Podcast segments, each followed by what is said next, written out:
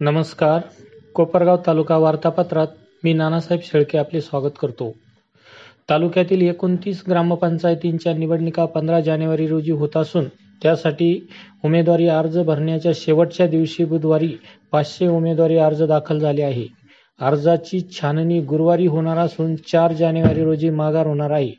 ग्रामपंचायत निवडणुकीसाठी तालुक्याचे नेते काळे कोल्हे यांनी कंबर कसली असून दोन्ही कारखान्यांच्या यंत्रणा उमेदवारांना अर्ज भरण्यापासून ते कागदपत्र जुळवण्यापर्यंत मदत करत आहे.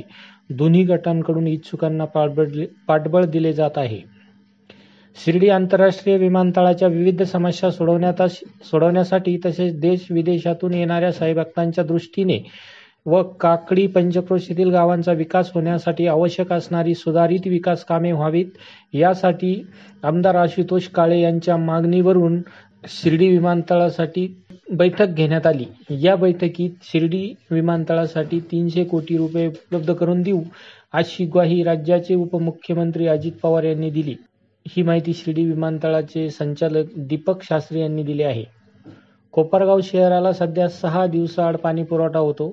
पालिकेकडे पाणी साठवण क्षमता कमी असल्याने पाण्याचा गंभीर प्रश्न कायमस्वरूपी सोडवण्यासाठी एकशे पाच कोटी रुपयांचा नवा प्रस्ताव अंतिम टप्प्यात असल्याचे आमदार आशुतोष काळे यांनी सांगितले आहे. शहरातील आंबेडकर चौकातील विविध विकास कामांचे उद्घाटन आमदार आशुतोष काळे नगराध्यक्ष विजयराव वहाडणे यांच्या उपस्थितीत झाले.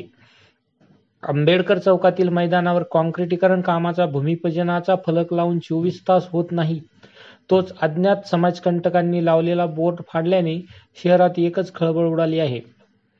शहरातील सावरकर चौक या शहराच्या मध्यवर्ती ठिकाणी असलेल्या रसराज मेडिकल स्टोअरचा रात्री लाकडी दरवाजा तोडून अज्ञात चोरट्याने मेडिकलमधील बेचाळीस हजार रुपये रोको पाच हजार रुपये कंपनीचा मोबाईल संच असे सत्तेचाळीस हजार रुपये घेऊन पोबारा केल्याची घटना रविवारी घडली आहे. मुलीने आपल्या मनाविरुद्ध आंतरजातीय विवाह केल्याचा राग मनात धरून मुलीच्या आईने मुलीच्या सासरी येऊन तिच्या घरात आत्महत्येचा प्रयत्न केला.